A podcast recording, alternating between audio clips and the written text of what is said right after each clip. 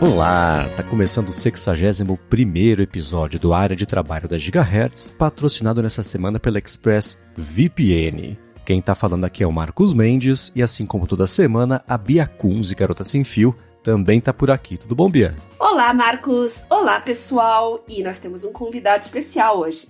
Sim, a gente recebeu faz algumas semanas um feedback do Mariano Silva falando sobre privacidade, backup seguro, segurança extrema e etc. Não tem ninguém melhor para falar do, sobre esse assunto do que o Guilherme Rambo, que finalmente está participando Aê! do área de trabalho. Tudo bem, Rambo? Rambo. Olá! Valeu, um prazer estar aqui, né? Já estamos aí no 61 primeiro episódio e aí finalmente deu pra gente organizar pra eu participar aqui. Muito feliz de estar aqui com vocês. Legal. A gente gosta muito de falar disso, né? Mesmo aqui no área de trabalho, a gente gosta muito de falar de privacidade, de segurança, porque produtividade também tá ligado à segurança daquilo que a gente faz, da maneira como a gente trabalha. Então, bom, eu pelo menos estou nas mãos de vocês hoje, porque eu vou aprender muito nesse episódio, com certeza. Vou ficar mais de ouvinte e vou mandar pergunta, tá? Beleza. Agora, e eu já vamos tirar isso da frente já, Rambo, porque tem uma dúvida, uma pergunta recorrente das pessoas que é o mito e a lenda urbana da internet moderna. O Facebook tá ouvindo todo mundo? Nossa, mas já, assim, de cara. já vai virar mini assunto que talvez não seja mini. E depois a gente segue com o episódio. É, tem aquele, aquele termo em inglês, né? The hill I'm, I'm willing to die on, né? Que é aquela coisa de. Tem assuntos que você não discute, né? Tipo, tá, vai, né? Deixa o que você quiser. Tem outros que você, não, esse eu vou bater o pé. E um que eu bato muito o pé, porque. Não porque eu sou fã do Marquinho, né? Do, do, do Facebook e tudo mais, mas porque eu sou fã da verdade, do método científico, de né, pensar de forma crítica sobre as coisas, mas isso também é um problema, porque aí eu não posso chegar aqui e falar para você, não, o Facebook não tá ouvindo o microfone de todo mundo, porque eu não tenho como provar isso, né? Mas é uma coisa que a Bia, que, que tem mais contato com o meio acadêmico, vai saber, né? Você não tem como provar uma coisa, neg uma negativa, né? Como é que eu vou. Provar que não? De quem né? é o ônus da prova, né? Pois, Pois é. é. Mas a gente sempre escuta, né? Assim como na academia tem as evidências anedóticas, Uhum. a gente escuta também todo dia. Ah, eu me deu uma vontade ontem de tomar um sorvete de tangerina. Eu só pensei no sorvete, mas apareceu um ad pra mim aqui, justamente do sorvete de tangerina. Pois é. A gente vê isso direto, né? é justamente. e- Eu tenho uma, uma teoria, claro que não fiz um estudo sobre isso, nem nada, mas esse assunto me lembra muito aquela discussão que a gente teve lá no ADT sobre o lance da urna eletrônica, né? Se é segura ou não, que aí fizeram aquele relatório e, e o relatório foi basicamente não podemos afirmar que a urna é 100% segura e que não, não é possível manipular uma eleição. É claro que não, né? Não tem como afirmar isso. Então é a mesma coisa, né? Agora, o que eu posso dizer é que não há evidência nenhuma, né? Aí evidência de verdade, não historinha, né? De, de pessoas que, que passaram por certas coisas. Não há evidência nenhuma de que isso acontece. E se isso acontecesse, seria muito na cara, sabe? Não é algo que você consegue fazer assim. Ah, eu tenho um app aqui, vou deixar gravando o microfone 24 horas por dia, 7 dias por semana e ninguém vai perceber. Seu iPhone- Você já fez uma chamada de, de áudio no iPhone de meia hora? O iPhone não fica quente, não gasta bateria pra caramba. Boa. É a mesma coisa, É. né? Aí eu já, né, em conversas, aí eu já ouvi como é, resposta a isso, ah, mas ele não fica ouvindo o tempo todo lá pra você falar o alô carangueja, né? Pra chamar lá assistente virtual. É, fica, só que tem um chip no iPhone isolado só pra isso. Então é, é outra parada, né? Nesse caso, teria que ter um processo em background do Facebook rodando 24 horas por dia, fazendo streaming do seu microfone, e isso simplesmente não é prático. E mas pra mim, assim, o que mata é que não precisa. Eles não precisam disso. Tem pixel do Facebook na internet inteira.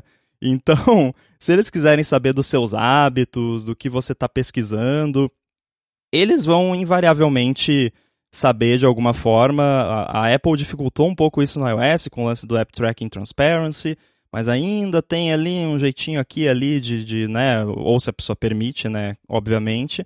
Mas eu acho que o que causa realmente essa impressão nas pessoas é um fenômeno que a gente também já comentou lá no ADT, num outro assunto, que é aquele fenômeno de Bader-Meinhof, que também é chamado de ilusão da frequência ou da re recência, existe essa palavra? Recência? É, Talvez. Inventamos agora. Recency. É, então, que é aquela coisa, ah, eu quero comprar um carro vermelho. E aí você fica pensando que você quer comprar um carro vermelho. E aí você vai andar na rua e você começa a ver um monte de carro vermelho. Parece que todo mundo tem um carro vermelho. E na verdade, continua o mesmo número de pessoas tendo carro vermelho, mas você acha que todo mundo tem um carro vermelho porque aquilo tá na sua mente, né? Então, o nosso comportamento padrão, quando a gente está ali, sei lá, eu olhando o meu comportamento de uso do Instagram, por exemplo, tem um anúncio lá, eu, eu scrollo, nem olho pro anúncio. Agora, se o anúncio me chamar atenção, é, sei lá, eu falei sobre Bitcoin com um amigo ontem e aí aparece um anúncio sobre Bitcoin. Aquilo invariavelmente vai me chamar a atenção, né? Então, é, na verdade, não é que você falou e começou a aparecer. Tava aparecendo já, é, aí você, você um falou. Exemplo, Rambo, desculpa te interromper.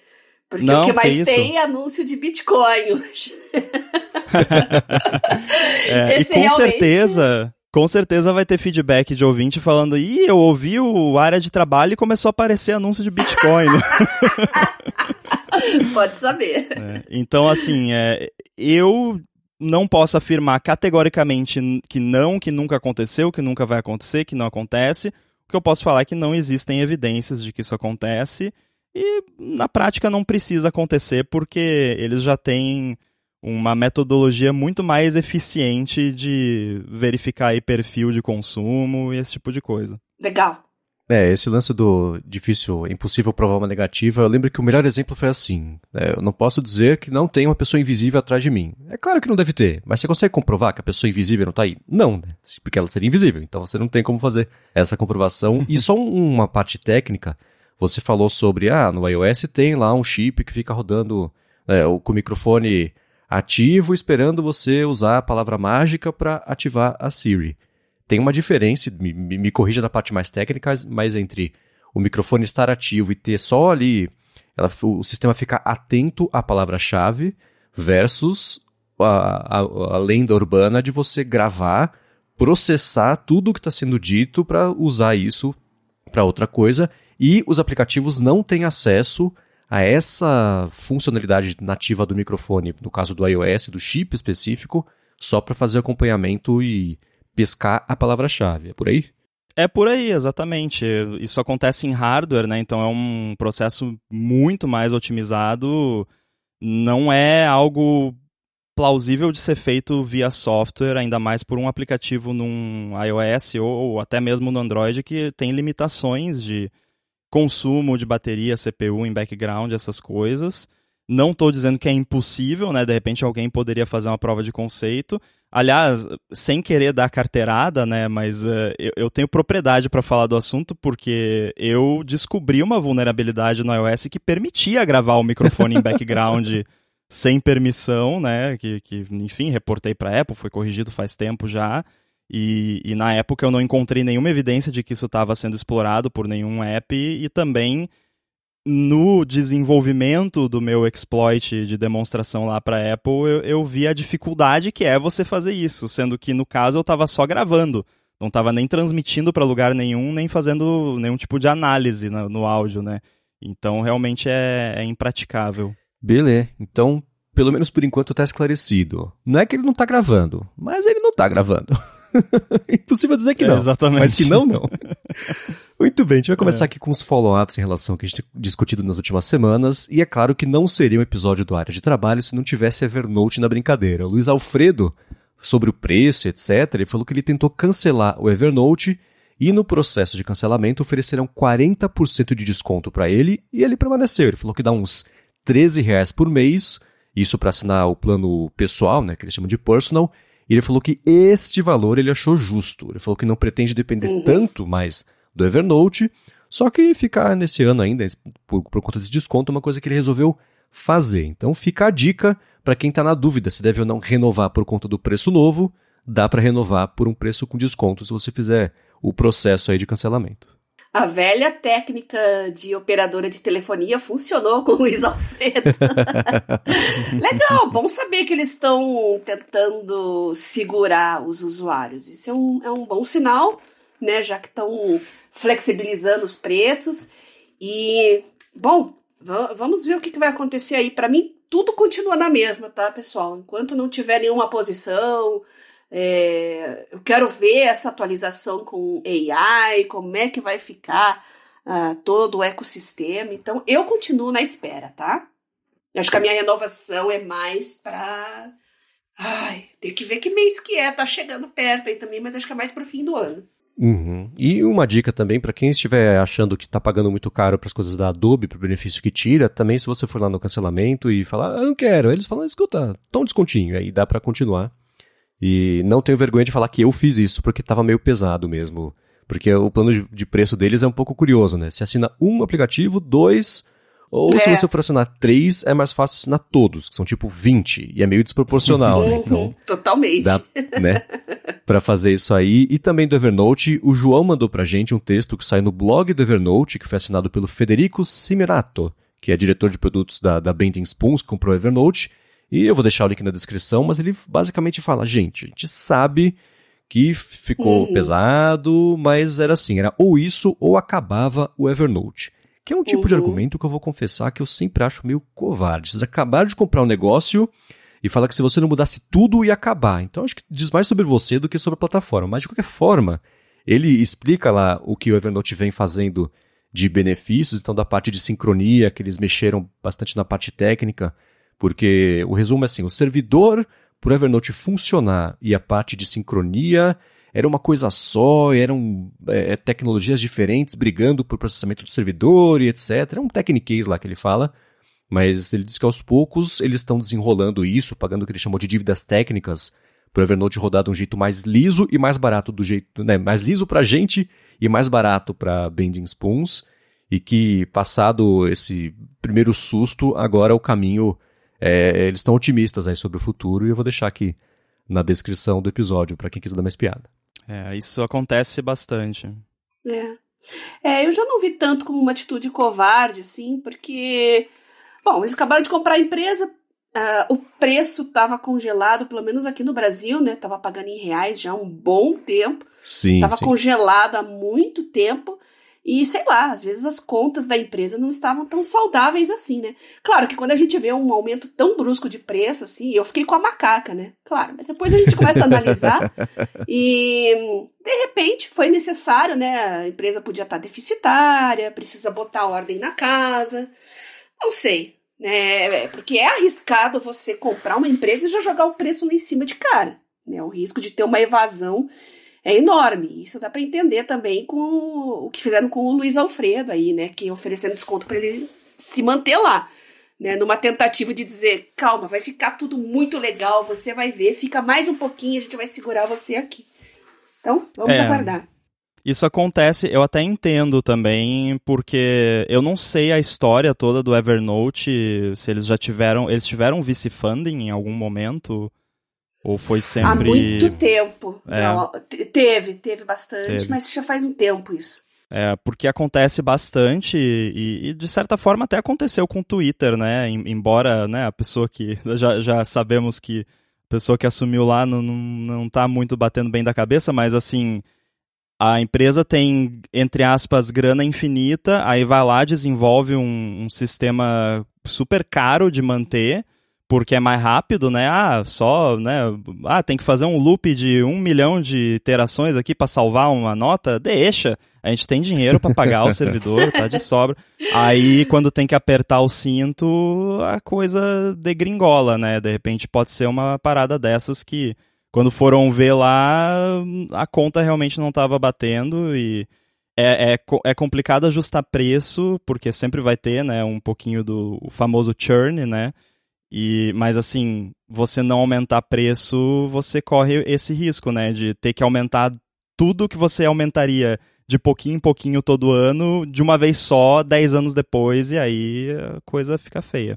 É, foi exatamente isso que rolou lá com eles. Só eu, eu, fico sempre com o pé atrás quando assim, eu acabei de chegar de fora e sei a solução para essa empresa, vou demitir todo mundo da empresa e eu sou a solução para a gente viu, né, isso já acontecer uhum. e, enfim, não é, acho que existem outras formas de lidar, mas vamos ver, né? Evernote segue vivo pelo menos por mais hoje. Também sobre a Evernote, o Matheus Rodrigues falou que ele tentou migrar para o Notion e para o Todoist, mas não deu certo, ele assinou de volta o Evernote depois de um mês. Ele comentou que a questão não é que o Evernote é a melhor ferramenta, mas para ele é a ferramenta que ele faz tudo mais rápido, mais no automático, com mais facilidade.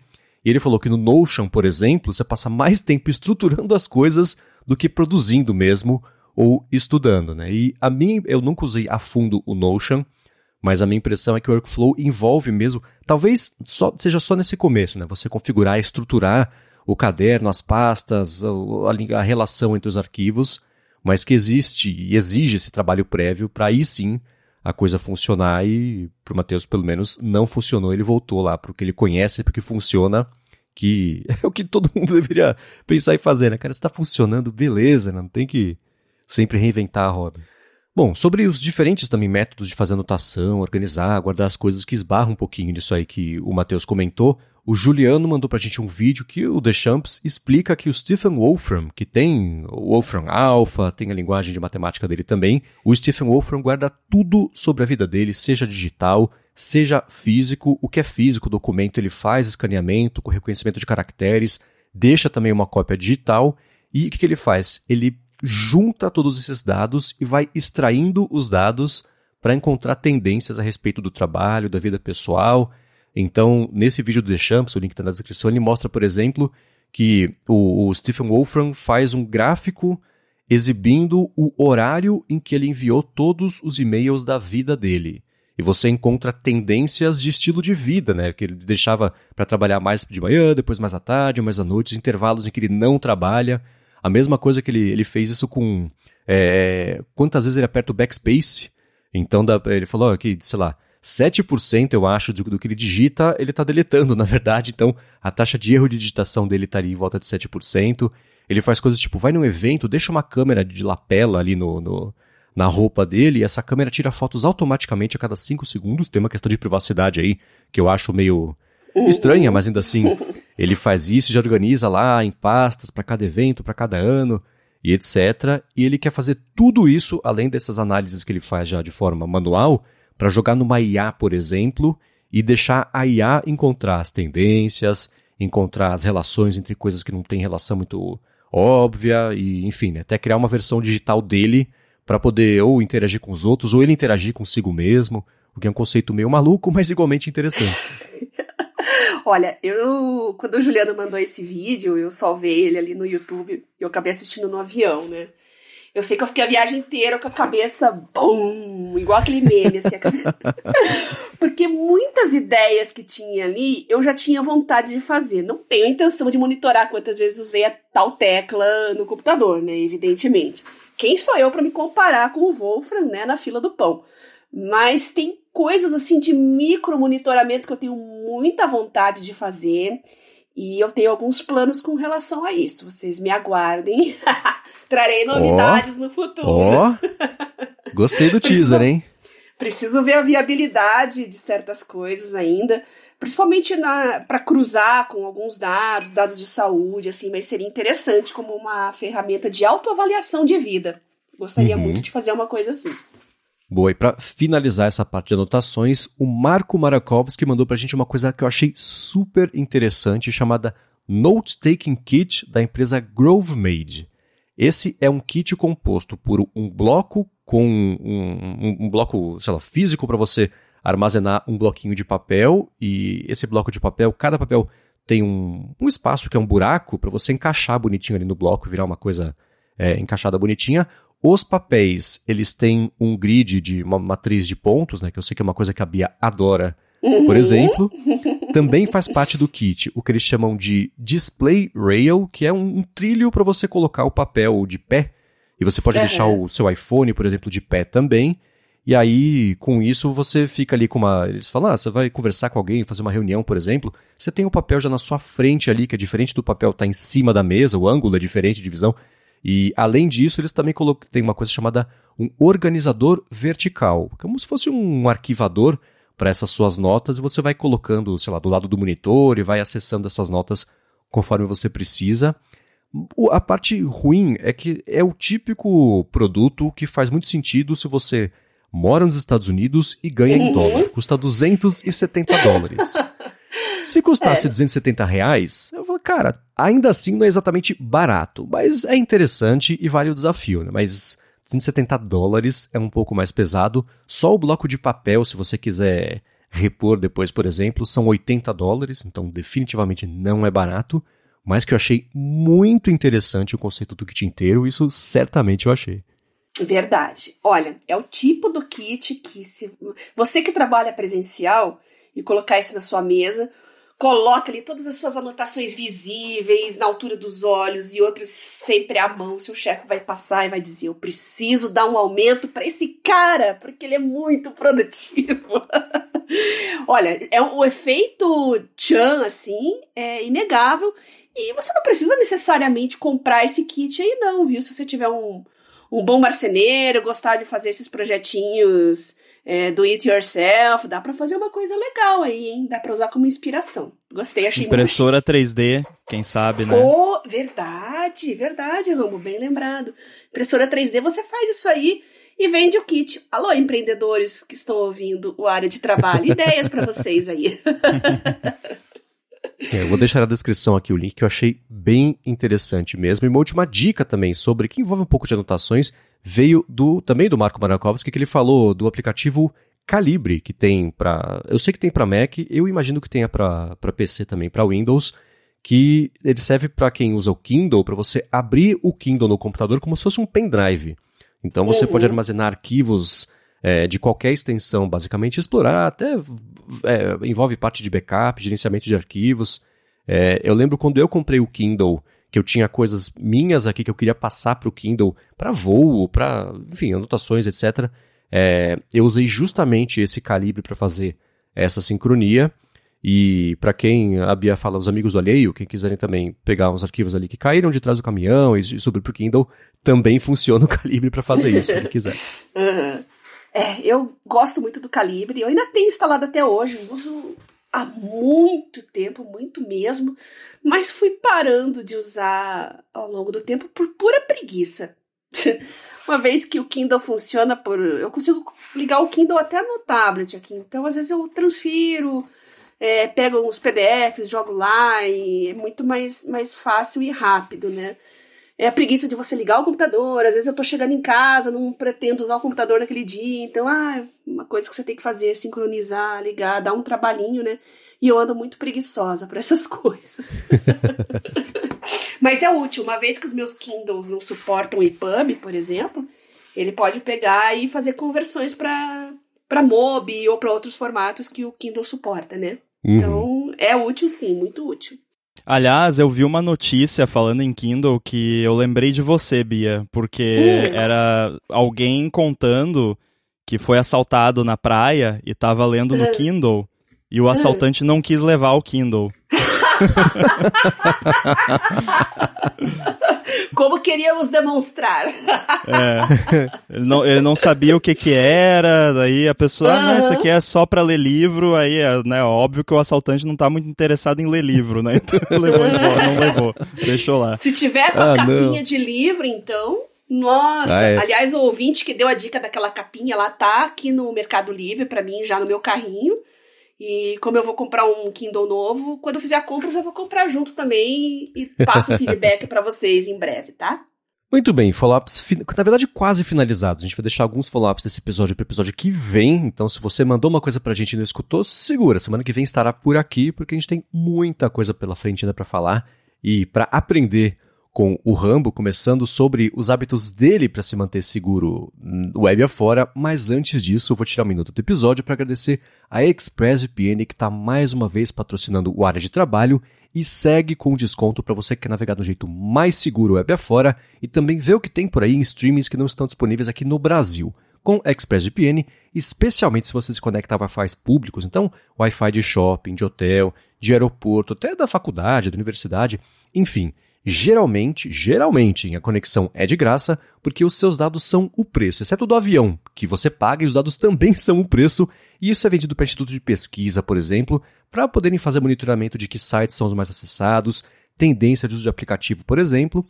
E aí, com o ExpressVPN isso não acontece, porque os seus dados passam a ser criptografados, então nem quem está oferecendo a conexão consegue saber os sites que você usa, os aplicativos, por quanto tempo, os conteúdos de streaming, por exemplo, que você está acessando, e tudo isso sem perder velocidade. Eles investem muito em velocidade da conexão.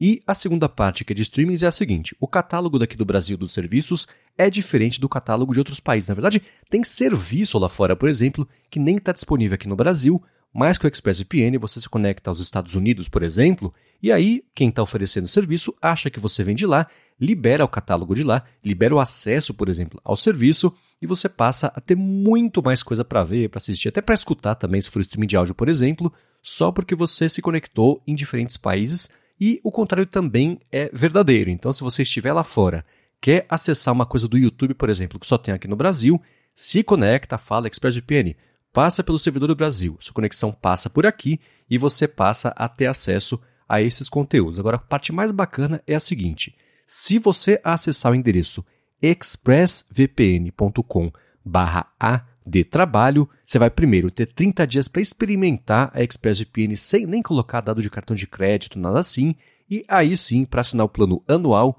vão ser mais 3 meses de graça, só porque você acessou por meio do link expressvpn.com a de trabalho. Então vai lá, dá uma espiada, experimenta, vê como é fácil colocar no tablet, no telefone, no computador, na TV, dependendo do modelo, no roteador de casa já direto, para tudo passar a ser criptografado de saída. Então, uma última vez, expressvpn.com barra trabalho. Muito obrigado, ExpressVPN, pelo patrocínio de mais esse episódio do Área de Trabalho e pelo apoio a toda Gigahertz. É, como o Marcos disse, além dos hotspots públicos, né, que você tem o costume de acessar, em aeroportos, hotéis, é importante você proteger a sua família também, que às vezes não tem tanta malícia assim no meio digital. Filhos adolescentes, pai e mãe que não é muito safo, com anúncios, redes sociais. Então você pode colocar também no seu hotspot e proteger toda a sua família. Muito obrigada, ExpressVPN, por patrocinar e acreditar no nosso podcast. Muito obrigado e vamos lá. Você escuta o área de trabalho, você conhece, sabe que a gente tem uma gama bem grande de ouvintes que vão desde o pessoal que está na escola e tem que lidar geralmente com o backup de arquivos de trabalhos e coisas assim, até pessoal que trabalha em empresa que lida com dado sensível de negócio da empresa, pessoal de prefeituras, de governos que lida com dado de cidadão né, no dia a dia. Nossa. E em meio a isso tudo, você tem um histórico super bacana de conhecimento, de bagagem legal de pesquisa também de segurança. Então, para a gente ter uma base para essa conversa, como é que são os seus hábitos para proteger a sua privacidade, os seus arquivos? Pode entrar backup se você quiser já nessa primeira resposta, que a gente vai, pode ter uma base para expandir para o resto aqui da conversa. Boa, é, é bem difícil resumir assim, porque a gente usa até o termo higiene de, de segurança, né? E aí você, segurança e privacidade meio que se comunicam, mas vamos falar em segurança de, de um modo geral. Então é uma higiene, porque são hábitos quase que diários que você precisa ter, não é uma coisa que você vai lá, faz uma vez e agora tô seguro, pronto, né? Então é uma, é uma higiene, é um, uma rotina, um hábito que você tem que ter, assim como tomar banho, escovar os dentes e, e, esse tipo de coisa, né? Principalmente, como você falou, se você lida aí com dados sigilosos, principalmente de terceiros, né? Então, sei lá, você é médico, médica e tem lá o seu laptop que tem lá as fichas com todo o histórico médico dos seus pacientes. Você tem que ter uma higiene de segurança muito maior do que uma pessoa que só tem os dados dela no computador, né? Então é importante tomar cuidado. O que eu diria assim, a enorme maioria da, das falhas de, de segurança acontecem por erro das pessoas. Então, normalmente, aqu aquela falha de segurança do hacker que as pessoas ficam, ah, vão invadir o meu computador e vai acontecer. Isso é, é raro, assim, é muito raro acontecer com alguma pessoa que não seja um alvo muito específico. Normalmente é a senha é 1, 2, 3, 4, 5, ou, ou não tem senha, ou deixa o computador, o celular desbloqueado no, na Starbucks lá dando sopa e vai no banheiro. é, é esse tipo de coisa, assim, bem, bem simples, na verdade. Então eu diria assim, o hábito número um que você tem que ter para ter pelo menos um nível um pouquinho a mais de, de, de segurança e, e privacidade é Primeiro, usar uma senha forte nos seus dispositivos, de preferência não a mesma em todos. Assim como você não deve usar a mesma senha em todos os serviços online, eu aplico isso também para devices. Então, a senha de desbloqueio do meu Mac não é a mesma do meu iPhone e, as, e ambas são alfanuméricas e longas. É chato? É. E aí a gente já entra naquela questão de a segurança e a conveniência normalmente vão brigar entre si. Então é muito chato quando eu tenho que desbloquear o meu iPhone e por algum motivo eu não posso usar o Face ID e eu tenho que digitar uma senha de 20 e poucos caracteres. É chato, mas é um preço pequeno a se pagar quando você compara com as potenciais consequências né, de você não ter uma senha forte. E aí a gente até né, tem aquela questão do dispositivo roubado e tal. Claro que se se te forçarem a dar a sua senha, aí não tem jeito, né? Aí a gente está num extremo. Mas de um modo geral, para evitar um simples ali, ah, alguém viu ali por cima do seu ombro ali, você digitar um 2, 3, 4, 5 para desbloquear o iPhone, né? use uma senha alfanumérica forte, você. Eu acho que eu tenho que digitar a senha no iPhone, tipo, uma vez por semana, no máximo. Então não é o fim do mundo configura os dispositivos para bloquearem rápido, né? Não deixa ali para ficar uhum. meia hora com a tela desbloqueada. Então, configura para bloquear automaticamente. Cria o hábito, principalmente se você trabalha em escritório, por mais que escritórios sejam geralmente relativamente seguros. Saiu da sua mesa, bloqueia o Mac. Cria lá um cantinho na, no, nos ajustes do Mac tem como você botar lá um cantinho que você bota o mouse lá e ele bloqueia a tela do Mac. Então, ah, vou ali no banheiro, vou ali tomar um café, bloqueia a tela do Mac, cria esse hábito. E aí, claro, o hábito mais importante de todos, que é não usar a mesma senha para todos os serviços online. Esse é assim, é o hábito número um. Quem está ouvindo, se ainda está fazendo isso, por favor, não faça mais isso, porque é batata, vai vazar ali a senha de algum fórum que você usa lá, que você usou a mesma senha do seu Netflix, que é a mesma senha do seu Apple ID, e aí babou. é, isso é uma coisa que eu vi que as pessoas eh, não usar mais a mesma senha para tudo é um já virou, se não o hábito, todo mundo já sabe, pelo menos que devia começar, pelo menos a fazer isso. Tem os administradores de senhas que ajudaram muito nesse trabalho. O Ampestod, por exemplo, acho que é o exemplo mais utilizado, e os sistemas passaram também a sugerir senhas automaticamente e fazer essa administração tudo meio sozinho, o que é excelente, né?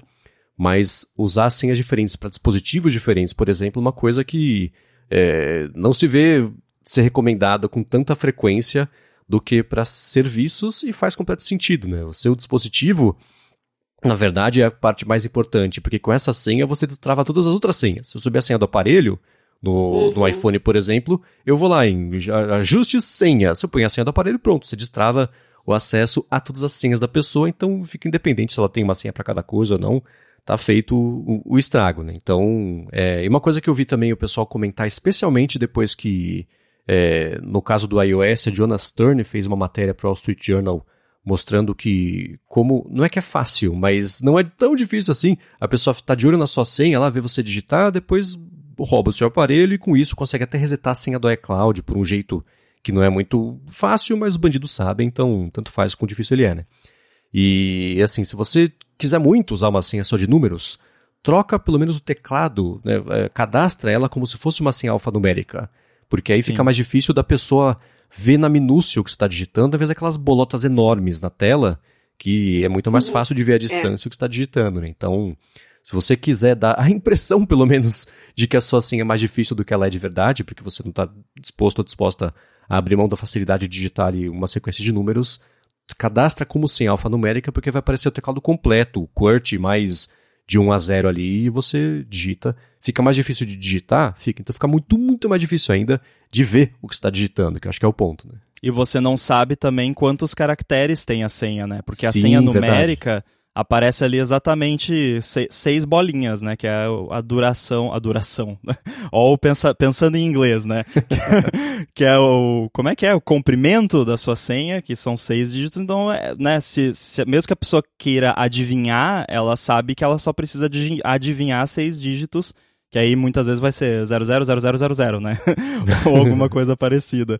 Mas é uma boa dica, assim, cadastra como uma senha alfanumérica, mesmo que você vá usar só números, porque aí né, não dá para saber quantos dígitos são e fica mais difícil de ver você digitando.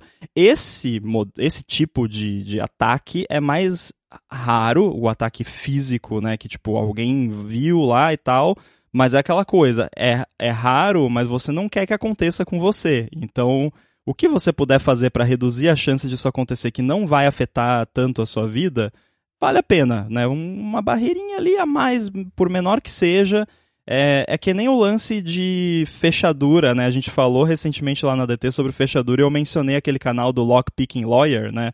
Que uhum. ele demonstra que basicamente toda fechadura tem como arrombar e a maioria não é muito difícil, mas o que muda é quanto tempo leva para arrombar. E isso pode ser a diferença entre o, o invasor lá, nesse caso, decidir invadir ou não, né? Se vai levar cinco minutos, em cinco minutos pode chegar alguém, pode vir a polícia, pode né, pegar numa câmera. Agora, a mesma coisa vale para o seu iPhone. Se tiver muito difícil, de repente a pessoa descarta. O, o que você quer que aconteça se o seu iPhone for roubado ou furtado, que né, vamos torcer para que não aconteça com ninguém, mas se acontecer, o, que, o, o melhor que pode acontecer é ou ele só ser vendido ou desmontado para peça ou jogado fora. O que você não quer que aconteça é que ele seja desbloqueado. E eu tenho algumas perguntas, Rambo. Vou começar aqui, já que nós estamos falando de desbloqueios e senhas. O que é mais confiável? Leitor de digitais, leitor de íris ou Face ID? Circulou um tempo atrás uma notícia de uma quadrilha que tinha RG e documentos roubados imprimiu em formato gigante, recortou o rosto da pessoa do RG, colocou num stand, como se fosse uma pessoa, fez a foto da pessoa e usou a foto do rosto para fazer cadastro em bancos, financeiras online e Nossa. pegar empréstimos no nome da pessoa. É, é, inacreditável a engenhosidade da coisa. E eu morro de medo de Face ID. É, agora todo banco está pedindo para cadastrar. Para onde que meu rosto vai circular? Né? É. Esse é o meu grande receio com desbloqueio facial. Como é que fica nessa história toda aí em comparação com digitais e leitor de íris, por exemplo? É, eu também tenho muito pé atrás com esse reconhecimento facial que os bancos têm feito, porque o, o, Face ID, por exemplo, ele não é uma simples foto do seu rosto que ele compara para ver se a foto é igual. Ele faz um escaneamento 3D do seu rosto e é por isso que ele é muito difícil de ser enganado. Na verdade, com foto é impossível você enganar o Face ID. Só se você tiver realmente ali um modelo 3D realista do rosto uhum. da pessoa, daí talvez você consiga. Eu acho que até já teve lá um pessoal que fez aquelas máscaras de Hollywood lá que, sei lá, custa um milhão de dólares para fazer a máscara, né?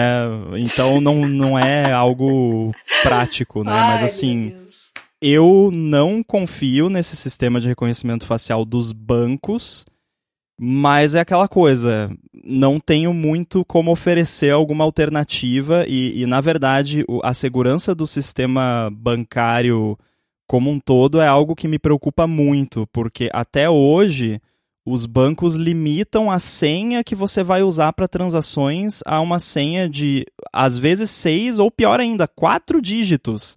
É. Uma senha de quatro dígitos, eh, sabe, não é uma, uma senha forte, né? E, e, entra também aquela questão de, de ser muito fácil você visualizar, né? Você vai lá no aplicativo do banco, alguns até fazem aquele esquema do teclado embaralhado, né? Que tem do, dois dígitos por tecla. Isso ajuda um pouco, pelo menos, a mitigar essa questão de alguém ver você digitando. Agora, é, outros apps de banco nem fa não fazem nem isso, né? Que na real já é, um, é meio que um teatro né, de segurança. Tem ali um pouco de eficácia, mas muito pouco. E sei lá, quatro dígitos para você movimentar a sua conta bancária, eu acho um absurdo até hoje isso, você não ter como colocar lá. Eu queria colocar uma senha de 50 caracteres na, na minha conta bancária, mas não pode, né? Provavelmente porque, né, sistema legado, mainframe, caixa eletrônico, aquela coisa toda, mas pelo menos no, no digital, né, quando eu estou operando ali no celular, por exemplo, podia ter um, um a mais ali. E aí o a mais que eles têm feito é esse lance do reconhecimento facial, que eu particularmente não acho que é muito eficaz e como você já exemplificou, tem como ser enganado. Então, realmente, eu, eu não confio nesse reconhecimento facial dos bancos. O leitor de digital já é melhor, já é algo assim, ah, tá, vou tirar um molde lá da digital da pessoa e fazer um dedo de silicone, né? Que nem o pessoal lá do, de órgãos públicos que tava, né? Senhora, senhora, que, que ia lá no, usar o dedo de silicone para fazer de conta que estava indo trabalhar era outra pessoa, é, até poderia fazer, mas é muito mais difícil e Hum, é, dificilmente alguém vai fazer isso, né? Então o leitor de digital ele ainda é bastante seguro. Agora esse reconhecimento facial baseado só numa câmera, numa imagem RGB, eu particularmente não confio uhum. não. Ah, e tem os leitores de íris também, né? É, leitor de íris eu não tenho muita experiência. É... Tem banco usando isso já ou não? Ah, não sei te dizer. Eu, eu usei no, como desbloqueio do smartphone, né? Mas Sim. geralmente banco ou é Face ID ou é leitor digital mesmo. Eu acabo indo na digital, né? Como você bem, bem disse, ainda mais depois daquela notícia lá, fiquei com todos os pés possíveis atrás, né? É, de íris também não conheço. E aí, digital também depende uh, da implementação, e, e, e, quando eu falo da digital, eu me refiro principalmente àquela que você usa no caixa eletrônico, né? Que uhum. é um uhum. hardware físico no smartphone. Sujo, nojento, sujo, Nossa, mão. sim. É, tinha que ter um álcool gel do lado, né, já. Agora, com relação a, a, usar Touch ID, Face ID no aparelho para proteger conta bancária, é uma medida ok, porém depende muito da implementação específica do banco, porque uhum. tem várias formas diferentes de você implementar isso e um erro muito comum dos bancos, por exemplo, na minha opinião, é permitir você ter como fallback a senha do aparelho. E alguns bancos ainda permitem, outros não. Eu já fiz uns testes aqui, já vi, não vou mencionar nomes, mas tem alguns bancos que você, ah, desbloqueia o aplicativo com Face ID para não ter que digitar a sua senha. Aí, se o Face ID falha, ele oferece para você colocar o código de desbloqueio do seu aparelho.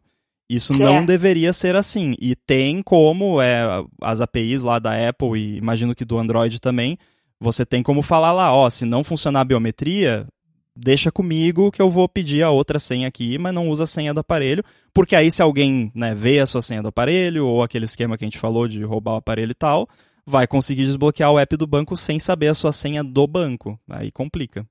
Legal, obrigada. É, e uma coisa que eu sei que tem no iOS é aquele. Se você. Para aplicativos de banco, não sei como é que é a parte de API, você pode falar sobre isso, mas se você mudar, recadastrar o Face ID, por exemplo, aí no aplicativo do banco, ele, ele não vai levar em conta o Face ID. Você tem que colocar a senha do banco mesmo para fazer o login, porque para mitigar ou evitar justamente esse problema do, do, bandido colocou o rosto dele no Face ID e agora ele usa o Face ID para acessar o aplicativo do banco, pronto. Tá feito é. o estrago. É, exatamente. O, a forma correta, se tem alguém que trabalha em aplicativo de banco, vai lá no código e confere lá. Mas tem um, essa API que você usa para proteger credenciais com, com biometria no, no iOS, porque isso é abstraído, né? Não interessa se é Face ID, Touch ID.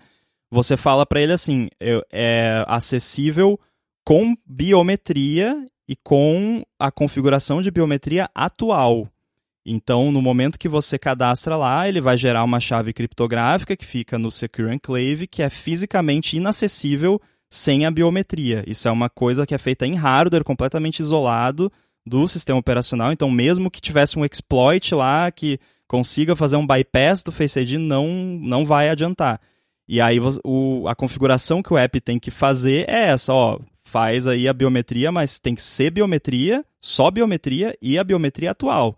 Então, se você cadastrar um rosto novo, se trocar a senha do, de desbloqueio, Aí o app vai ver, não vai receber aquela informação, aquela informação morre, basicamente, e você tem que cadastrar o, o Face ID ou Touch ID de novo. Esse é o uso correto para um app de banco. Boa. A questão da biometria, eu não sei se isso já está resolvido, mas o principal problema que eu via que as pessoas tinham com. O pessoal de segurança tinha com biometria é que assim, se vazar sua senha, você troca a senha. Quando você faz um cadastro biométrico, geralmente sua biometria é transformada num, numa matemática que vira a senha. Se vazar o seu rosto, você não tem como trocar o rosto, né? Então, Faz uma mais... harmonização facial de segurança. né? Exato, né? Só traficantes colombianos ficam, ficam é, mais seguros, né? Cada vez que eles são procurados pela polícia, troca de rosto. Então, a parte de digital, de íris, de rosto, fica, são cálculos matemáticos em cima disso, você não tem como trocar. Né? Já é uma coisa que está na estrutura de, de segurança, na cobertura de segurança discutida e resolvida, ou ainda é. Ou é um, uma, um mito também, que se vazar seu rosto, você está ferrado, porque dá para extrair qualquer dado biométrico. Tudo bem que a parte 3D do Face ID você não consegue simular a profundidade, a não ser que você queira invadir o telefone do presidente dos Estados Unidos e faz uma máscara 3D que custe um milhão de dólares. Mas no dia a dia, é, o vazamento de biometria é um risco ou ele parece ser maior do que ele de fato é? É um, é um risco pequeno, eu diria que é um risco que vale a pena, porque é aquele lance da do investimento versus retorno no caso de você querer explorar isso, porque digamos que eu tenho ali um banco de dados que eu tenho uma imagem de altíssima resolução da digital do seu indicador direito, por exemplo, que é o que você usa para o banco. Eu conseguiria, em teoria, criar um modelo 3D do seu dedo com base naquilo, mas olha o preço, o custo que, que vai ter isso, né? Uhum. E normalmente eu não vou conseguir acessar alguma coisa só com a sua digital. Eu vou precisar ter outras informações, acesso físico a algum device. Então, na prática, só precisa se preocupar de verdade com isso quem quer seguir realmente uma privacidade extrema que é, é, aquela privacidade de você vai realmente ter muitas inconveniências na vida, né? Se você quiser seguir. Então, eu diria que, nesse caso da, da biometria, a, a conveniência vale o risco muito pequeno para a maioria das pessoas, né? E aí, para a maioria das pessoas é, é o, o ponto-chave aqui. Para a maioria das pessoas. Provavelmente todo mundo que está ouvindo, todos nós aqui, mas né, se você é presidente dos Estados Unidos, né, abraço Biden, se você está ouvindo aí e entende português. Mas eu acho que aí é outra história. Mas se você né, é uma pessoa normal, né? Não, não é algo que precisa se preocupar. Mas aí, falando de uma biometria bem feita, né? E aí voltamos a essa questão dos bancos. Esse lance de biometria com base simplesmente numa foto 2D, aí já não, não confio, não, mas é aquela coisa, né? Não, o que, que você vai fazer? Né? Não, não tem muita alternativa. Então, a, a, eu achei até estranho, porque recentemente eu abri uma conta num banco aí, num banco tradicional, e eu esperava que eu teria que ir numa agência para né, cadastrar o aparelho, para acessar o internet banking e tudo mais, mas ele fez isso por reconhecimento facial dentro do app. Mas em nenhum momento eu mandei uma foto minha para eles. Então, provavelmente, eles basearam isso numa foto, tipo, do, da minha CNH, alguma coisa assim. Hum. E, cara, que resolução que vai ter, sabe? É uma foto de CNH. A qualidade daquilo não é das melhores, né? Então eu fiquei bem desconfiado, assim, de quão difícil será que seria de, de né, fazer ali uma imagem fake com base numa foto qualquer que você acha minha da internet aí. De repente até posso testar uma hora dessa e a gente vê se funciona. bem preocupante, né? É. é. Agora, a gente. Você tá nesse episódio aqui porque teve feedback do Mariano Silva já faz umas semanas que ele recomendou o Proton Drive para fazer armazenamento na nuvem seguro e etc. Ele falou que além da criptografia ponta a ponta, que é o end-to-end -end encryption, né, o E2EE, é, eles também têm uma criptografia de acesso zero, ou seja, nem mesmo o Proton conseguiria descriptografar o conteúdo porque não tem acesso às chaves privadas. E ele falou, aliás, isso é um ponto que sempre tem que ser levado em consideração ao escolher um serviço, porque a criptografia de ponta a ponta é inútil se o provedor pode descriptografar os dados. A gente não pode se esquecer que a privacidade das informações pode ser a diferença entre a vida e a morte para pessoas em situação de risco, né, jornalistas, ativistas de direitos humanos, por exemplo, e em casos extremos, um sistema operacional seguro, como o Tails, pode ser necessário, mas isso pode ser pauta para outro episódio. Foi isso que te motivou a vir aqui falar sobre o lance de privacidade extrema, né? Então, com esse feedback dele, você inclusive descobriu coisas sobre o, o, Proton que eles ofereciam que você não sabia, não sei se você passou a usar ou não. Então, se puder falar um pouco mais ou bastante mais sobre isso, vamos lá. É, eu sou usuário de alguns serviços da Proton, que é uma empresa que tem esse foco de privacidade mesmo. Eles são bem sérios com relação a isso. E aí eles têm tudo que é tipo de serviço, tem e-mail, tem e aí tem o serviço de armazenamento. Eu ainda não estou usando o serviço de armazenamento deles porque ele não tem um app nativo para Mac ainda. Então, por enquanto no Mac você só consegue usar via web, mas eles já falaram que tá para sair a versão de Mac do app deles, até de repente vai sair um beta para mim aí uma hora dessa, se sair a gente atualiza. Boa. Mas uh, isso é um ponto legal também de falar que assim você vai ter que confiar em alguém barra alguma entidade ou algumas, né? Então a gente fala, por exemplo, de Apple, né? Quem usa os dispositivos da Apple, você tem que confiar na Apple. Se você não confia na Apple, né? Tem que ter um Inclusive, é um termo que se usa em, em, segurança que é o root of trust, né? Que é, é, é, tipo a origem, a raiz da confiança então, no caso, se você usa os dispositivos da Apple, você tem que ter essa raiz de confiança na Apple. Senão, não usa, né? Se você não confia na Apple e você usa iPhone e tal, eh, né? Não quer dizer que você não deva desconfiar, né? Desconfiar no sentido de, né? Monitorar o que a empresa está fazendo e reclamar quando você acha que alguma coisa está errada, isso sim. Mas você tem que ter confiança nos serviços que você usa. E aí eu não posso falar que não, o Proton nunca vai ter nenhum problema, é perfeito, são santos. Não posso falar isso. Agora, com relação a essas implementações de criptografia, eu já nem chamo criptografia que o serviço tenha a chave para descriptografar o seu conteúdo de ponta a ponta. Porque aí, né, o que, que adianta, né? Tá, beleza, em, em trânsito aquilo está sendo criptografado. Mas na prática, hoje em dia, quando você envia uma informação para um servidor ou recebe, tudo já é criptografado porque usa TLS, né, HTTPS, né, o cadeadinho lá no navegador e tal. Então aquela informação em trânsito ela já está sendo criptografada. O lance da criptografia ponta a ponta é justamente você garantir que só o destinatário e o recipiente é que são capazes de acessar aquela informação e o intermediário, qualquer que seja, não. Então, se o intermediário tem como acessar aquela informação, eu já não considero ponta a ponta, né? Ponta a ponta é peronomútil, talvez, né? Como a gente gosta de falar. É, então, no caso do Proton, realmente eles têm essa, esse serviço e, e é ponta a ponta de verdade. Então, ah, ah, invadiram lá os servidores da Proton, onde está o seu arquivo do drive deles lá. Tá, é um monte de coisa embaralhada, só você tem a chave, pessoa não consegue acessar. O mesmo vale para serviços de mensagem, tipo Signal, que é também criptografia ponta a ponta. Telegram e WhatsApp, daí já pode ou não ser, depende de como você usa.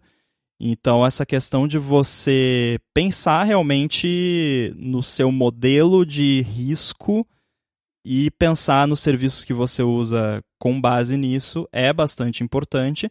Mas aí a gente já está entrando, como mencionado no feedback, né, na privacidade extrema que a maioria das pessoas não precisa.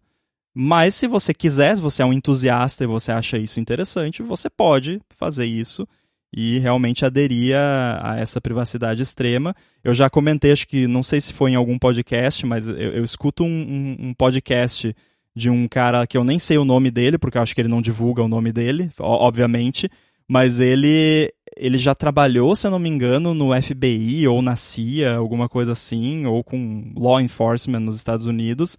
E ele segue um modelo de privacidade extrema no nível assim que ele usa documento falso para fazer check-in em hotel, sabe? Para o hotel não, não ter o, os dados dele, né? Não estou falando para ninguém fazer isso aqui, né? Porque eu acho que talvez lá nos Estados Unidos isso não seja ilegal, não sei, né? Mas aqui no Brasil com certeza isso é ilegal, então né, não, não vamos fazer isso.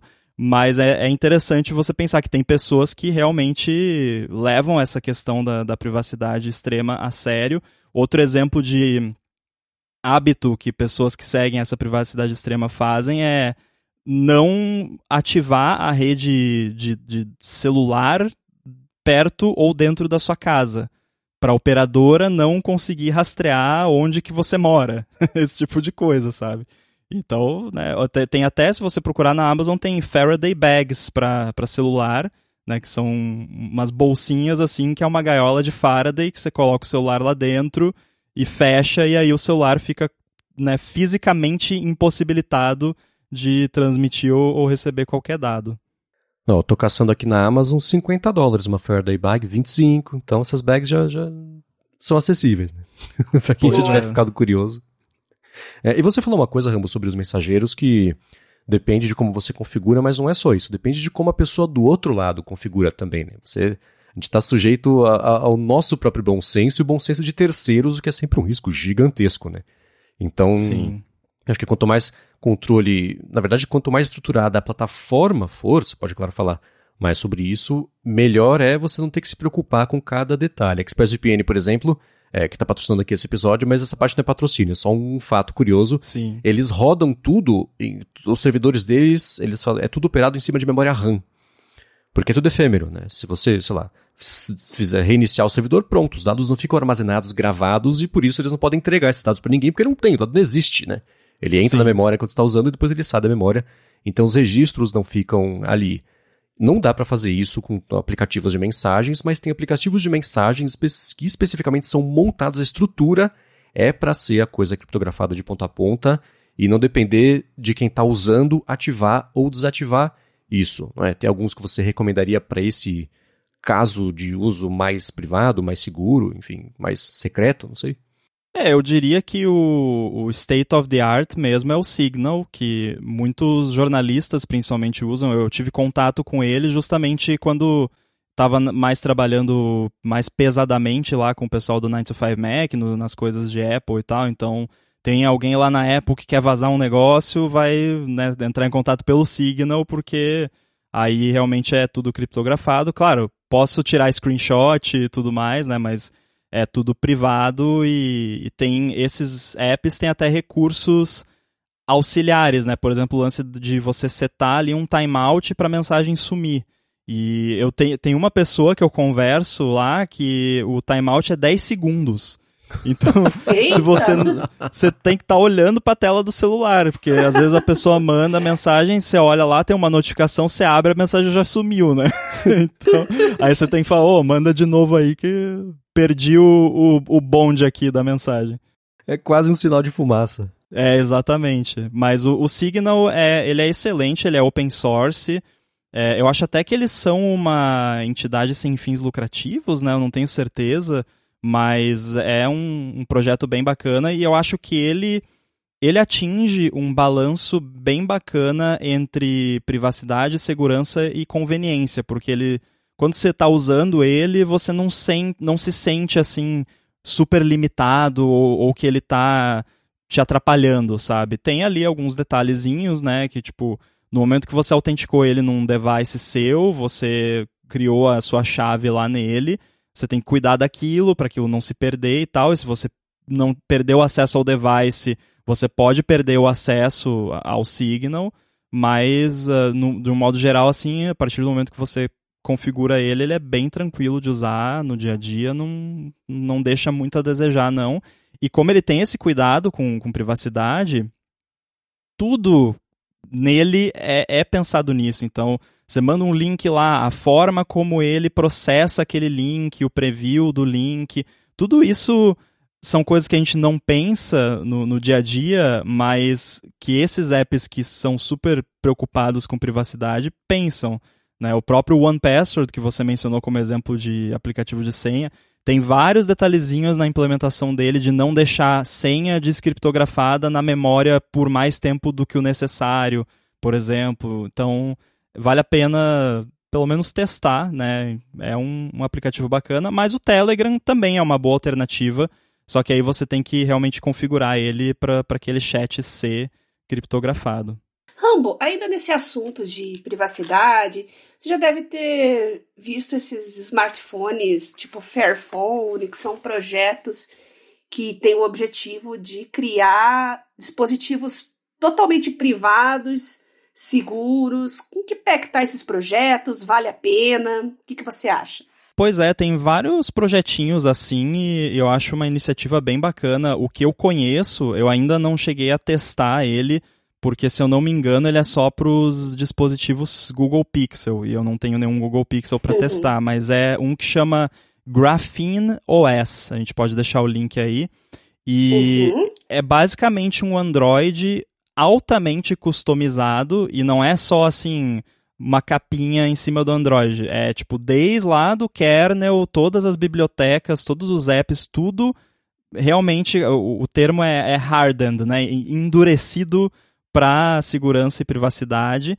E eu sei que tem bastante gente da área de segurança que usa esse Graphene OS, que é basicamente um Android, porém é chega naquele ponto que realmente você vai ter vários inconvenientes, né? Por exemplo, não tem Google Play, né? Porque se tiver Google Play, já tem todas as coisas do Google lá e privacidade já, já foi ralo abaixo, né? Pelo menos o nível de privacidade que esse pessoal espera, né? Não estou dizendo que todo mundo que usa Android está ferrado por causa do Google, né? Não é bem assim. Uhum. A Google tem, claro, tem isso, né, suas medidas de segurança e tudo mais, não estou falando isso, mas no caso desses uh, sistemas realmente extremos, você não, normalmente não vai querer, porque aí o bacana é que eles meio que eliminam até certo ponto aquilo que eu falei de você ter que confiar na empresa lá que está fornecendo o seu smartphone. Nesse caso, você vai ter que confiar na comunidade Graphene OS que mantém esse projeto, mas se você for realmente alguém com conhecimento e com preocupação, você pode ir lá e auditar o código fonte inteiro, porque está todo open source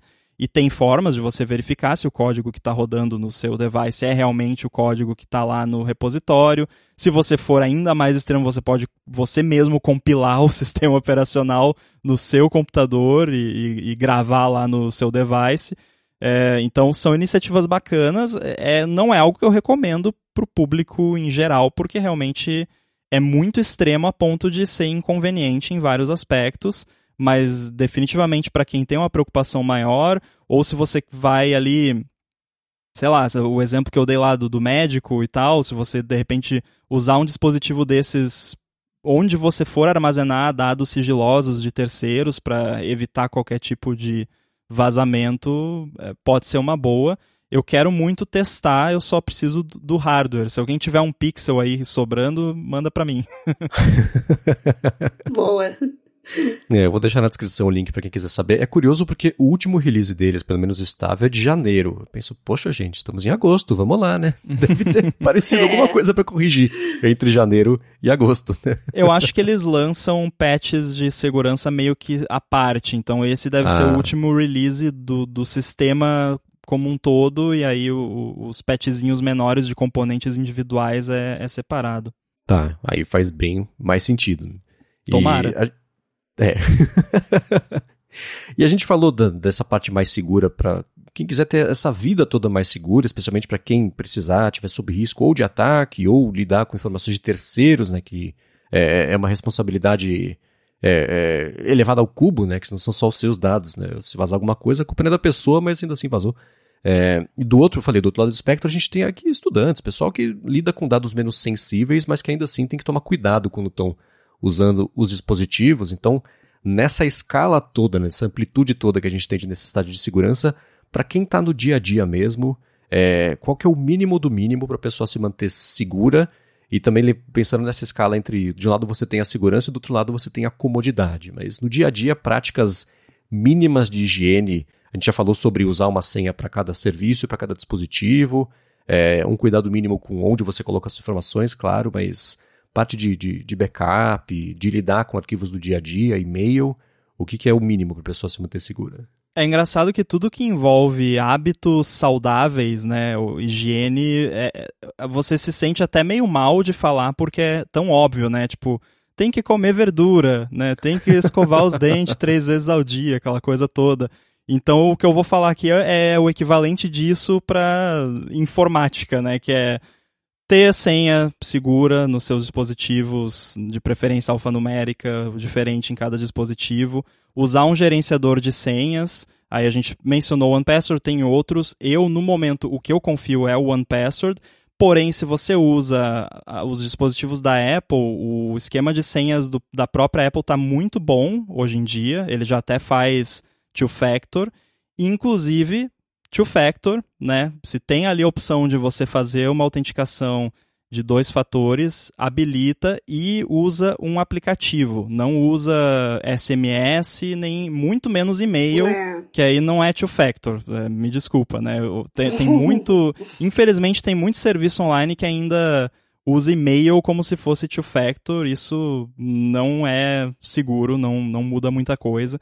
Então, sempre que você tiver a opção, habilita o two-factor e usa um aplicativo de geração de código two-factor. Se você for, quiser ir um pouquinho além, você pode fazer como eu e usar uma chave de hardware, que é aquelas YubiKeys, que é como se fosse um pendrive. E aí eu tenho um aqui, por exemplo, que de um lado é USB-C, do outro lado é Lightning. E aí você tá lá, eu uso isso pro. Eu não uso para todas as minhas contas, mas, por exemplo, uma que eu uso é o GitHub. Então, se eu desloguei do GitHub no iPhone ou no Mac, eu vou logar. Para eu conseguir logar, eu tenho que plugar esse dispositivo físico no device. E aí ele faz as vezes de two-factor. Então, isso já é um pouquinho a mais e já é um pouquinho inconveniente, né? Porque você vai ter que ter no mínimo dois, porque né, tem que ter um e tem que ter o outro, porque se, se você perder isso aí, ferrou, né? Então tem que ter, de preferência, em lugares fisicamente distintos. É, aí falamos de two-factor, backup também, né? É, de preferência, um backup físico, né? Tipo, se você puder ali, um HD externo, que pode ficar na sua casa, se você puder não deixar do lado do seu computador o tempo todo, melhor, porque se acontecer algum desastre, pelo menos você tem alguma chance de levar com você o, o HD externo, né? Tem, tem um plano aí de, de emergência, né? De o que, que eu pego aqui se tiver tudo desabando e eu precisar sair correndo. Pega o HD do backup e a sua carteira com seus documentos e as fotos do casamento, né? Aquela coisa. Então, né, ter assim um plano de, de contingência é, é importante e não deixa a coisa dando sopa. Que eu acho que a, o pior de tudo é você deixar a coisa dando sopa. E aí, quando eu falo coisa dando sopa, eu me refiro principalmente a senhas ou credenciais, dados como um todo. Procura agora aí, quem está ouvindo, abre aí o aplicativo Notas do seu iPhone e procura a palavra senha. E vê quantas notas você tem lá sem proteção com senha, ou com CPF, com endereço, com telefone é, todo esse tipo de informação que aí num caso de acesso físico que a gente falou, né, de alguém ter o seu iPhone desbloqueado, é só abrir lá o aplicativo Notas, procurar a palavra senha e pronto, né? Ou então no WhatsApp, você já mandou senha para alguém no WhatsApp de alguma coisa, né? Aquela senha do Netflix que você compartilha com toda a sua família, que agora não pode mais, né? É, você procura lá no, no seu WhatsApp, lá no histórico, a palavra senha. É, quando você precisar mandar uma senha para alguém, assim, é, over the air, né? O hábito que eu tenho, que o Marcos já presenciou, é, se bem que para as coisas da Gigahertz a gente tem um sistema para isso que, que usa criptografia ponta a ponta, mas quando é uma coisa assim aleatória, eu mando tipo a credencial de login, né, o usuário por um lugar e a senha por outro. E depois, assim que a pessoa pegou, apaga, né? E aí, pelo menos não fica aquela informação lá, porque com certeza, eu, se eu procurar agora aqui, eu vou achar em algum lugar aqui no meu iPhone ou no meu Mac um usuário e senha de algum serviço que eu anotei em algum lugar não seguro e que está lá dando sopa. E se alguém tiver acesso por qualquer motivo, vai conseguir acessar. Sobre o backup também, é, se você fizer um backup em HD, faz num HD criptografado, tá? Isso, o, o, tanto o Mac quanto o Windows, o Linux com certeza, já tem formas nativas de você, quando você formata lá o, o HD externo, o SSD externo, você fala, ó, usa uma chave criptográfica, aí você cria lá, vai lá no seu OnePassword, cria uma chave criptográfica, porque aí se alguém, né, se você perder, se for roubado, se não tiver criptografado, é só plugar num computador na porta USB e tá tudo lá, né? Então, também é algo importante a se fazer. Então, nada do que eu falei aqui é coisa de outro mundo, né? É, são todos pequenos hábitos que se todo mundo seguir, eu acho que vai aumentar aí um pouquinho, pelo menos, a sua segurança. Aliás, antes de encerrar, um hábito que eu vou pedir, por favor, para todo mundo fazer. Se algum aplicativo pedir acesso aos seus contatos, nunca aceite. Porque aí você está dando os dados de um monte de gente que não te autorizou para sabe lá quem, né? E infelizmente isso ainda é assim, tanto no Android quanto no iOS. O app pode pedir acesso aos seus contatos e é tudo ou nada. No momento que você deu acesso, pronto, ele consegue fazer upload de todos os seus contatos para algum lugar aí, e aí você está expondo não só você, mas um monte de gente que né, não pediu para você fazer isso. Então, por favor, não dê acesso a nenhum app aos seus contatos. Isso todo é. mundo deveria saber, né? Porque por mais que a gente cuide da nossa privacidade e se preocupe com a privacidade dos nossos contatos, Bom, o, o, o meu contato tá na lista de uma galera aí que com certeza não tem esses cuidados. Então, olha, olha o nível da encrenca que a gente tá por falta de hábitos de higiene digital, como você diz, né, Ramba? É uma coisa que tem que disseminar mais. A gente tem que fazer mais divulgação disso, porque o pessoal ainda tá muito lá na idade da pedra em termos de, de educação com segurança, né? É, nesse caso eu acho que até tem medidas que a Apple, o Google poderiam tomar nos sistemas operacionais. Eu, eu faz anos, todo, toda WWDC eu fico esperando, ah, será que agora eles vão resolver o negócio dos contatos? E infelizmente eu acho que teve algum detalhezinho que mudou agora, vai mudar agora no iOS 17, mas, eu, mas não é assim grande coisa. É, outro também que é um clássico, e isso a Apple fez bastante trabalho em cima, é o lance das fotos. Se você não precisa dar acesso a um aplicativo a todo o seu álbum de fotos, não dê. Porque as suas fotos normalmente vão ter informação, metadados de geolocalização, vários outros dados que podem ser extraídos facilmente e enviados aí para algum lugar. Então, a não ser, assim, apps de câmera, tipo o Halide, né? Que é uma câmera de terceiros para iOS, que eu confio na empresa e tal. Eu sei que eles não estão enviando as minhas fotos para algum lugar. Aí eu até permito, mas app que você... Ah, vou só fazer upload de uma foto aqui pro meu avatar. Não dá acesso a todas as suas fotos. Vai lá na opção que é só a foto que você selecionar, seleciona a foto que você quer. E se tiver que mudar depois, muda. É um pouco chato mas, putz, né, eu tenho, sei lá, a gente falou num ADT uns tempos atrás, mas, sei lá, 50 mil fotos no meu iPhone, não vou dar acesso a tudo isso, né? Pro...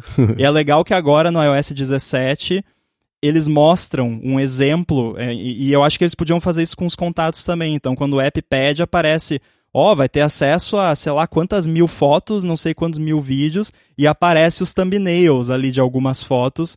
E aí isso faz a pessoa pensar, né? Ah, será que eu quero que esse app tenha acesso a tudo isso, né? É, ele fala, é. o aplicativo tal tem acesso às suas fotos desde 12 de janeiro de 2018. Tipo essas. Aí, para mim, quando aparece. Tem sempre uma foto da Larissa, um documento, uma foto de férias. Eu falo, verdade, né? Esse aplicativo não tem a menor necessidade de ter acesso às minhas fotos. Uhum. E direto por ali ele já te dá a opção de desligar, o que é Quer dizer, bom pra gente e péssimo pra aplicativos que fazem mau uso desse tipo de dado. Mas essas Tem coisinhas Tem que ligar são... os confiômetros, gente. Não adianta. É, sim. Instalou o aplicativo, vai dar as permissões lá. Pense duas vezes lá, mas para que, que ele quer isso aqui, né? É. é um último assunto que acho que a gente pode tratar aqui, na verdade daria para tratar por mais 12 horas de vários Com assuntos certeza. aqui, mas a gente tem visto cada vez mais o lance de pesquisa aparecer por aí, né, que é uma coisa que é, é uma iniciativa é, é, agnóstica de plataformas, né? São empresas que estão se juntando para fazer esse protocolo.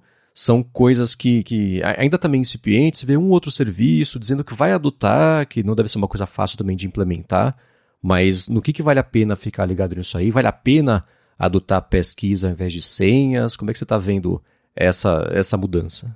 Olha, claro que na prática a gente vai ter que esperar para ver, né, com a adoção em massa, como que isso vai se comportar e como que o, o povo vai se comportar com relação a isso.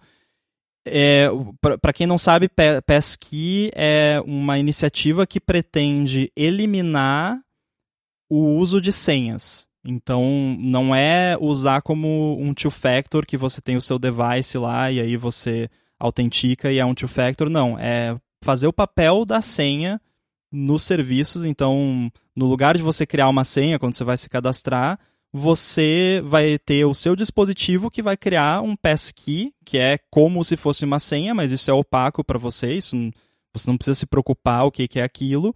E aí você consegue acessar com biometria, geralmente. Aí biometria de verdade, né? Touch ID, Face ID, aquela biometria que a gente falou que, que é bastante segura. Eu acho uma iniciativa bacana porque, se você for ver, o problema maior é a figura da senha. Porque se a, se a gente tem que gerenciar as nossas senhas, a gente vai fazer besteira em algum momento. então, a iniciativa do Passkey é gerenciar suas senhas, entre aspas, porque não são exatamente senhas para você, e aí mudar o ponto principal da autenticação, porque a autenticação ela tem aqueles três pontos que é algo que você sabe, algo que você tem ou algo que você é. Né? Então, algo que você é seria a biometria, algo que você sabe seria uma senha, algo que você tem seria um dispositivo. Então, ele está mudando de algo que você sabe para algo que você tem, que é o seu dispositivo. O que eu mais me preocupo com relação a passkeys especificamente é pessoas perderem acesso a serviços por perda do dispositivo. E aí, perda do dispositivo, entenda, perdeu o iPhone, o iPhone foi roubado, o iPhone caiu no mar e, e afogou. É, então, isso é o que eu mais me preocupa, assim, como que as empresas vão lidar de um ponto de vista humano com esse aspecto de que pessoas perdem os seus devices e, claro, a maioria das pessoas vai ter mais de um device, né? Você tem lá um iPhone, um Watch, beleza? Você tem um iPhone, um Mac, beleza? Eu acho que a Apple até tem um esquema que os passkeys vão pro iCloud, então, se, né? Mas aí eu também não sei eu não sei se tem algum limite de quantos passkeys você pode ter se você tiver o iCloud grátis, por exemplo, aí complica, né? Ah, o meu iPhone caiu no mar. Ah, não, mas está tudo no iCloud. Ah, mas você não pagou o iCloud, então né, só tem aqui metade dos, dos seus passkeys, né? É, eu acho que não é assim, tá? Eu tô só especulando aqui. Eu imagino que, porque a quantidade de informação é muito pequena, eu imagino que isso seja grátis, mas é a única preocupação que eu tenho, mas de um modo geral eu acho um mecanismo muito melhor do que a senha. Porque a, a senha é uma coisa que é um ponto de falha muito grande. E se você for ver falhas de segurança, geralmente tem uma senha envolvida em algum momento ali nessas que são por erro humano. Alguém digitou uma senha num lugar onde não devia. Então, uma coisa que Pesky elimina, por exemplo, é phishing. Porque é, é impossível um site X ter. Não, agora não posso nem falar site X, que vão achar que é o X, né? é impossível um site Y ter acesso à sua senha do site Z, porque é, é criptografado e, e, o site não tem como fingir que é o outro da forma como é hoje, que se alguém criar uma página de login lá, igualzinha a página de login do Instagram, por exemplo, você vai lá, digita seu usuário e senha do Instagram e pronto, vai para pro bandido lá e ele faz o que quiser com a sua conta. Com passkeys isso é completamente impossível. Então já elimina praticamente phishing, o que é excelente, e tem N outras vantagens. Então eu tô otimista com relação a passkeys, principalmente por ver a Apple por trás disso, mas não a Apple especificamente, mas as pessoas na Apple que eu conheço que estão por trás da, do desenvolvimento disso, que são pessoas muito mais inteligentes que eu e que vem falando há anos, a gente vai eliminar as senhas. E, e eu sempre, não, que eliminar senhas? Tão, tão doido, né? E Conversa. tá cada vez mais perto. Eu, eu acho que vai rolar e, e tô otimista. Então, Boa. quem quiser já ir adotando, né? É algo meio novo, então não tem em todo lugar, pode ter bugs nas implementações, então, né, use com parcimônia, mas tô bastante otimista com Passkeys. E quem quiser adotar, faz o quê? É, vai no seu serviço lá que você usa e, e vê se ele suporta, né? O, o, o device, eu acho que no iPhone é desde o iOS 16. Ponto alguma coisa, né? Que tem passkeys, então já está difundido no Mac também. Android, imagino que também já deva estar tá bem uhum, difundido sim. nos devices. Então é só uma questão de você ver se o seu serviço suporta. Eu acho que um que recentemente passou a suportar é, foi a Google, né? Nos serviços deles, acho que, que já tem suporte a Passkey. E o próprio Apple ID também já, já suporta Passkey. É, eu vou deixar na descrição, tem um, é o passkeys.directory, que é um índice basicamente das empresas e serviços que estão já disponibilizando esse tipo de autenticação. Do outro lado do espectro, serviços como OnePassword, por exemplo, já disseram que eles vão passar também a ter acesso a passkeys para você armazenar isso, então é uma coisa que pode ficar agnóstica de plataforma para quem usa Android e iOS, por exemplo, acho que é uma coisa importante. Lembrando que se você tem as suas coisas no dispositivo, você está dobrando a chance também de dar ruim. Então vale colocar isso na balança, né? Então tem isso aí também que vale a pena dar uma espiada. É claro que tudo isso vai ter link aqui na descrição. Lembrando que se você tiver uma pergunta para fazer sobre isso, mandar um feedback sobre isso, as impressões, vai em gigahertz.fm barra feedback. Olha que fácil, tem link na descrição do episódio para você enviar isso aí. E se você quiser ver os links do que, que a gente comentou aqui de notícia, ferramenta, plataforma, tá tudo na descrição do episódio e também gigahertz.fm barra adtrabalho barra 61. Eu quero, como sempre, agradecer a ExpressVPN, que armazena dados em memória RAM para não vazar o dado de ninguém, pelo patrocínio aqui do episódio. Vai na descrição, pega o link para aproveitar três meses de graça para você poder conhecer e usar e ver como é mais bacana navegar do jeito seguro web afora. Obrigado a vocês que deixam reviews, avaliações, que recomendam também o área de trabalho. Obrigado a você Bia por nos ajudar a extrair aqui do Rambo informações seguras de como manter as suas informações seguras. E obrigado a você, Rambo, também, por ter disponibilizado um tempinho, um tempão aqui da sua manhã de terça-feira que estamos gravando para falar sobre segurança. Beleza, quem quiser pode me procurar lá no mastodon.social, arroba underline inside, e manda aí as suas perguntas pelo feedback que a gente responde da melhor forma possível. Agradeço muito a você, Rambo, por participar desse episódio. Marcos, obrigada pela oportunidade de participar desse projeto, como sempre. Nossos ouvintes aqui sempre mandando feedbacks muito legais. A gente não conseguiu comentar tudo hoje, mas na próxima a gente retoma os assuntos. E vocês, ouvintes, podem mandar seu feedback pra gente. Pode mandar pro Marcos, pode mandar para mim, lá na página gigahertz.fm barra feedback, no meu Telegram, arroba Bia Kunze, e no meu Twitter, arroba Garota Sem Fio. Muito bem, eu sou MVC Mendes lá no Mastodon, Instagram e Threads também. Apresento aqui na Gigahertz sua fonte toda segunda-feira e com a Presneto, que a gente brinca com o Rambo, inclusive, toda sexta-feira, o área de transferência. Também participo toda sexta-feira do Hipsters Fora de Controle, que é um podcast sobre IA da Alura, e escrevo todo sábado para o Mac Magazine. Muito obrigado mais uma vez pela audiência de vocês, obrigado Rambo de novo pela participação e a gente volta na quarta que vem. Valeu! Beijoca sem fio a todos e até semana que vem.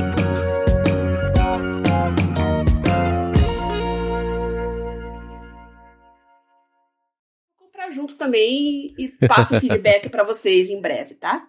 Boa. Só me dê um minuto que o cara da obra chegou aqui e a portaria não tá conseguindo falar comigo, preciso liberar ele. Tá bom. vai lá, vai lá. Não, eu dei muita risada dessa. E, e aí tinha um monte de gente nos comentários dando relatos uhum. parecidos, assim, do. Sim. Ladrão não sabia o que que era, não, não se interessou, não. Muito baratinho, não vale a pena. Ah, eu penso em, em, Eu vi que tem uns. Um, no AliExpress, não sei se tem outros lugares, mas eu vi uns smartphones fakes né? Você pode levar na uhum. bolsa, assim. Eu, na época, eu, eu tô sem carro faz um tempo já, né? Mas quando eu tinha o carro, eu deixava embaixo do assento a bolsa do ladrão. Tinha lá um caderno inútil, assim, umas coisas inúteis dentro, e um smartphone bem velho, já que nem funcionava mais, só se o ladrão viesse e pedisse, eu entregava a bolsa falsa com o smartphone falso. Nossa. Mas eu. É, porque Chegou mulher, a usar? né, Rambo, andando só. Não, nunca usei. Mas mulher, sozinha, no carro, e eu sempre de roupa branca, chama atenção, porque eu ia fazer atendimento. Né? Já passei por umas situações, uma vez um dia de chuva, um outro carro chegar, bater na minha traseira, assim, eu fui levantar, eu vi que eles iam partir pra cima de mim. Saí cantando pneu nesse dia, porque eu percebi que ia ser assalto, né? Mas fora isso, não, não, graças a Deus, nunca passei por nenhum incidente, não. A minha Mas é cunhada que é maluca. Minha cunhada uma vez estava voltando da academia de noite, sozinha, numa cidade super perigosa lá do Rio Grande do Sul. E Ah. de fone, numa boa, ouvindo música e tal. Aí o cara veio, falou alguma coisa com ela, ela não, não ouviu e saiu correndo. Olha que louca.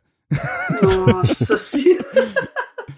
É, Tudo bem que um o cara cada um. não, não mostrou arma, nada, então talvez nem tava armado. Acho que não, porque se tivesse podia ter acontecido alguma coisa, né? Mas olha a loucura, né? Nossa. Pessoa sem juízo. Né? Pois é. Ah, é, rolou um easter egg legal pro episódio aqui. É, na- na edição eu escuto. É, é história de assalto. Sobre assalto. É, gadgets e assaltos. Nossa.